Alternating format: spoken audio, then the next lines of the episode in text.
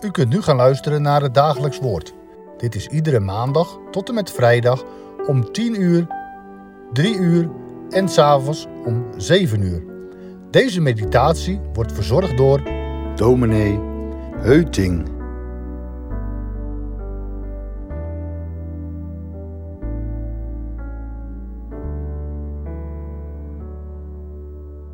Het is bijna Pasen.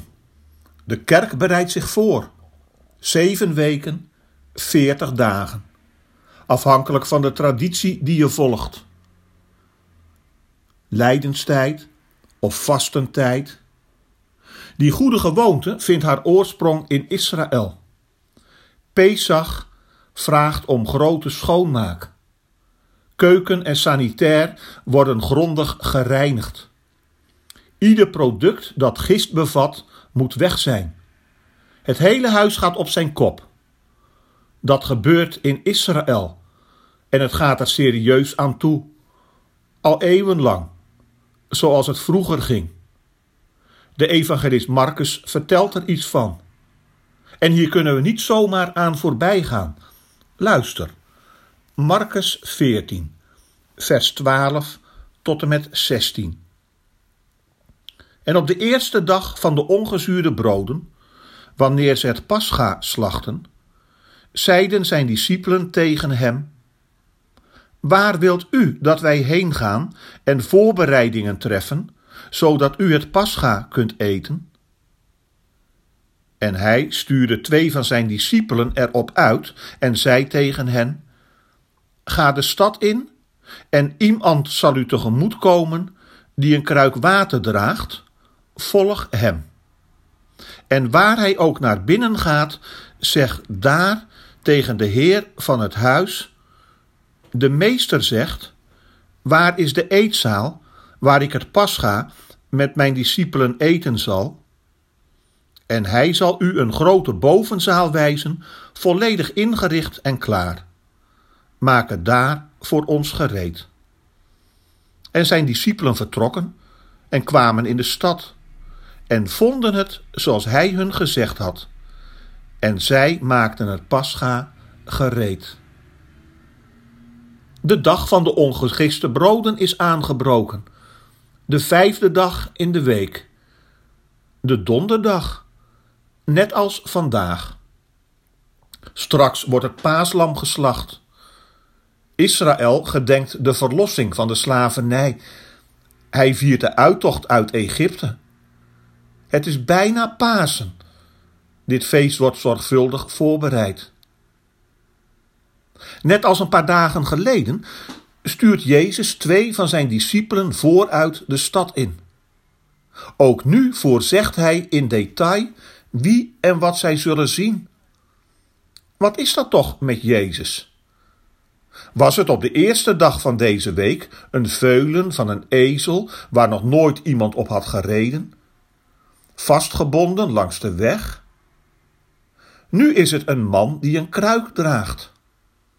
Heb jij hem wel eens gezien? Vandaag zoomen we even op hem in. Nu wij Jezus horen zeggen: Ga de stad in en iemand zal u tegemoet komen die een kruik water draagt, volg hem. Een dagelijks tafereel in die oude Oosterse wereld, zou je denken. Toch is dat niet het geval. Doorgaans werden waterkruiken door vrouwen gedragen. Rebecca bijvoorbeeld. En die anonieme Samaritaanse vrouw bij Sigar. Men heeft wel gedacht dat dit een man uit de groepering van de Essenen moet zijn geweest. Of zou het soms een engel zijn? Ik denk dat Marcus hem presenteert als butler als knecht. Ik stel me zo voor dat hij er door de huiseigenaar op is uitgestuurd.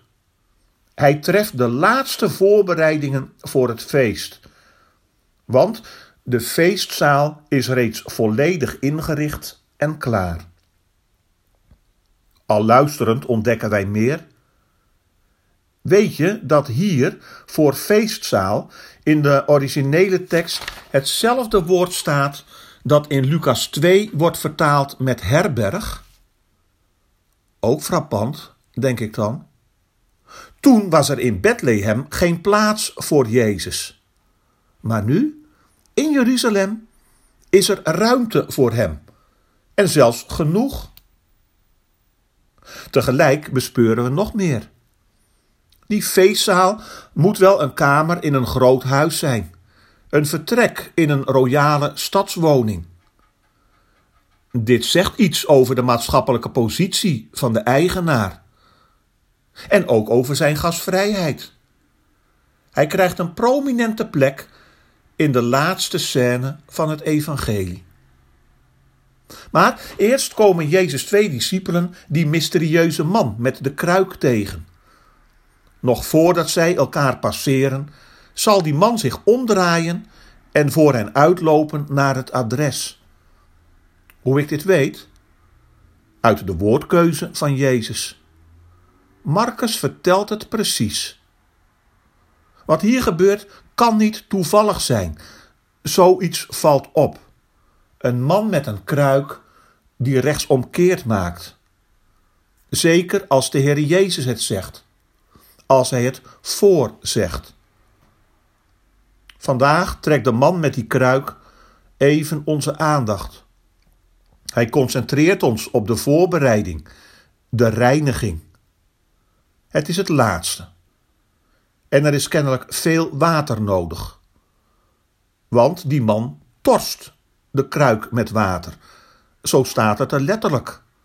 Dit vat zit vol, boordevol. De druppels gaan over de rand. Kennelijk verwacht de gastheer veel bezoekers. En wat voor gasten! Conform de etiketten worden zij straks met dit water gereinigd. En de evangelist Johannes vertelt van de voetwassing door de Heer Jezus. Waar het ons nu even om gaat, is die voorbereiding.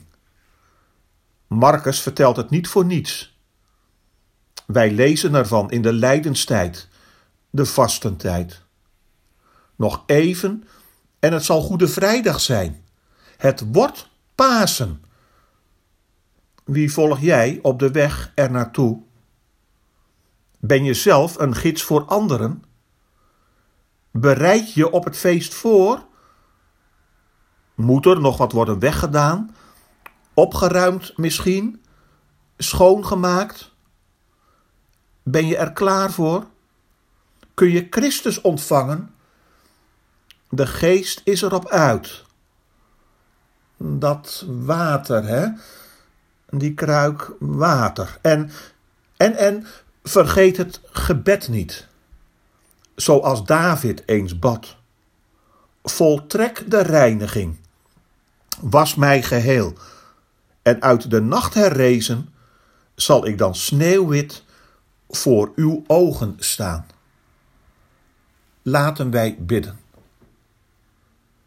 Heere onze God, u schakelt mensen in in uw dienst, soms heel bijzondere figuren zoals die man met een kruik water. De Heer Jezus heeft het gezegd. We bidden u, laat ons deze tijd mensen ontmoeten als deze man. Mensen die ons voorgaan in uw dienst. Mensen die ons ook voorbereiden op de ontmoeting met Christus. Mensen met water Mensen vol van de geest. Voltrek de reiniging. Maak ons schoon. Concentreer ons op Christus. Inspireer ons door de geest. In Jezus' naam. Amen.